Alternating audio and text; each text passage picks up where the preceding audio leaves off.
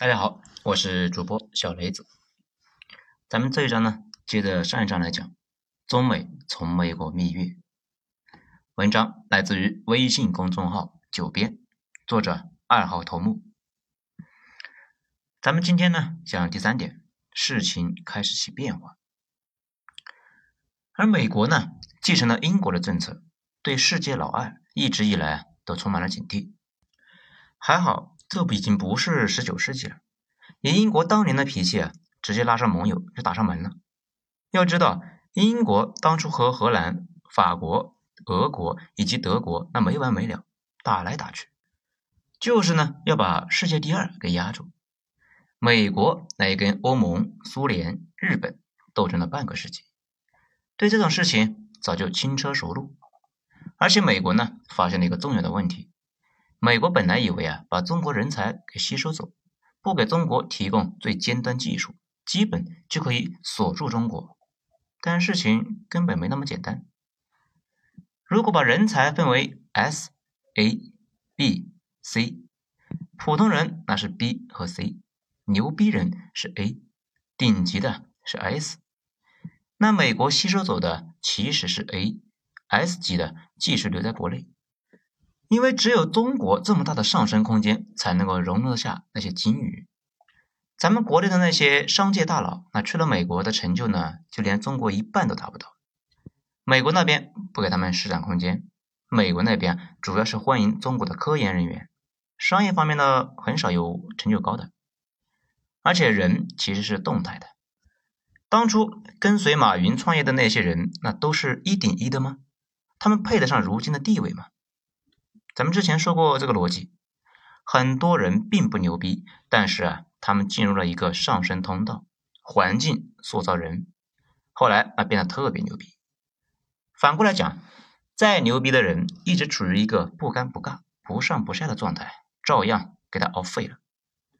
其实美国啊弄出了一个大问题，技术和别的东西都是次要的，市场才是第一位的。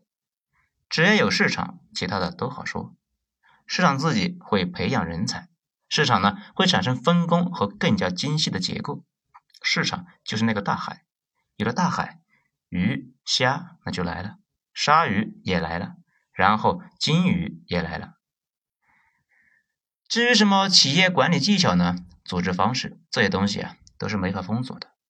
比如华为的内部管理方式，其实就是 A B M 手把手教的，再叠加上我国自己的内核。中国很多公司啊，看的是中国，其实呢学的是美国，但是再深入一些，发现还是一个中国的内核。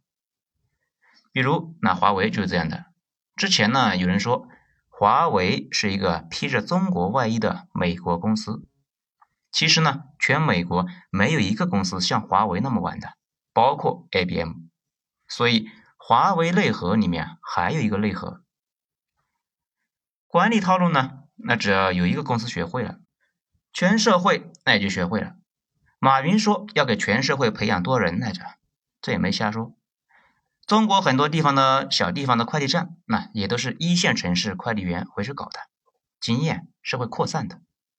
而且中国政府啊也是有为政府，容易赚钱行业呢都归国有，用税务补贴基建，把最优秀的人都赶到市场里，让各自突围。俄罗斯呢，这一点那就走歪了。他们顶级的头脑全是钻油了，那是越混越悲催。如果说中国呢，注定没法像日本那样成为美国的盟友，最重要的一个原因就是中国一直以来啊都有自己的主张，这一点呢跟日本不一样。日本有一种啊服从的美德，这美国说啥就是啥，让日元升值那就升值。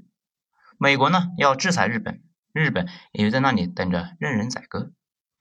日本那么强大的半导体业，硬是被美国活生生的给切了下来，然后给了韩国，让日本处于原料端。而且日本呢也没什么野心，现在国土啊还驻扎着美国的军队，几乎呢就是摆出了一副“主子，您还有啥不放心的”这个姿态。所以他俩之间形成了一种寡淡的同盟。很早呢，就有日本的学者指出，日本应该学习德国，主导亚洲地区的同盟。这哪有世界老二这天天想着要讨好世界老大的呢？你能讨好吗？除非呀，你把自己给阉了，否则人家根本就不会放过你。而中国不可能接受这样的摆布。美国对日本做的那些事呢，在中国这边基本就没有能够顺利的操作下去的，包括台海、南海、体制、军力、太空计划、科技研发等方面，中国全部有自己的规划和想法，基本不受美国控制，这就让美国越来越难以接受。而且呢，中国那铁了心的要爬科技树。这对美国来说，基本就是相当于啊，别人挑战英国当初的海上霸权，绝对不能接受。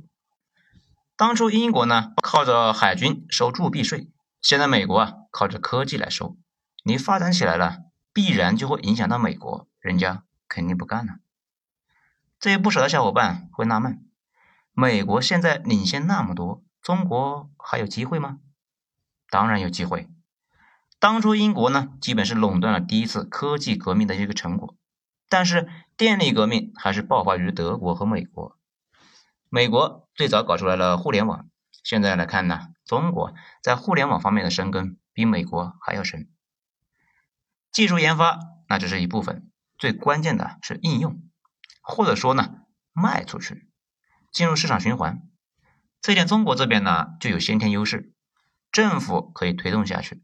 这本身就是巨大的先进性，所以呢，在奥巴马时期，中美之间就已经是那样了。联系最紧的呢，就是经贸关系，其他问题上啊冲突不断，一度还是把中国剔除到世贸之外。这到了川总上台，由于产业空心化导致的失业问题民粹起来了，什么效果呢？大家也都看到了。这整体来说吧。中美其实一直都是在磕磕碰碰当中往前行，这既谈不上什么蜜月，暂时呢也不会出现什么更离谱的巨变。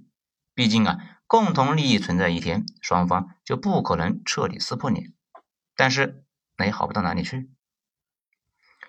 再讲第四点，未来在哪？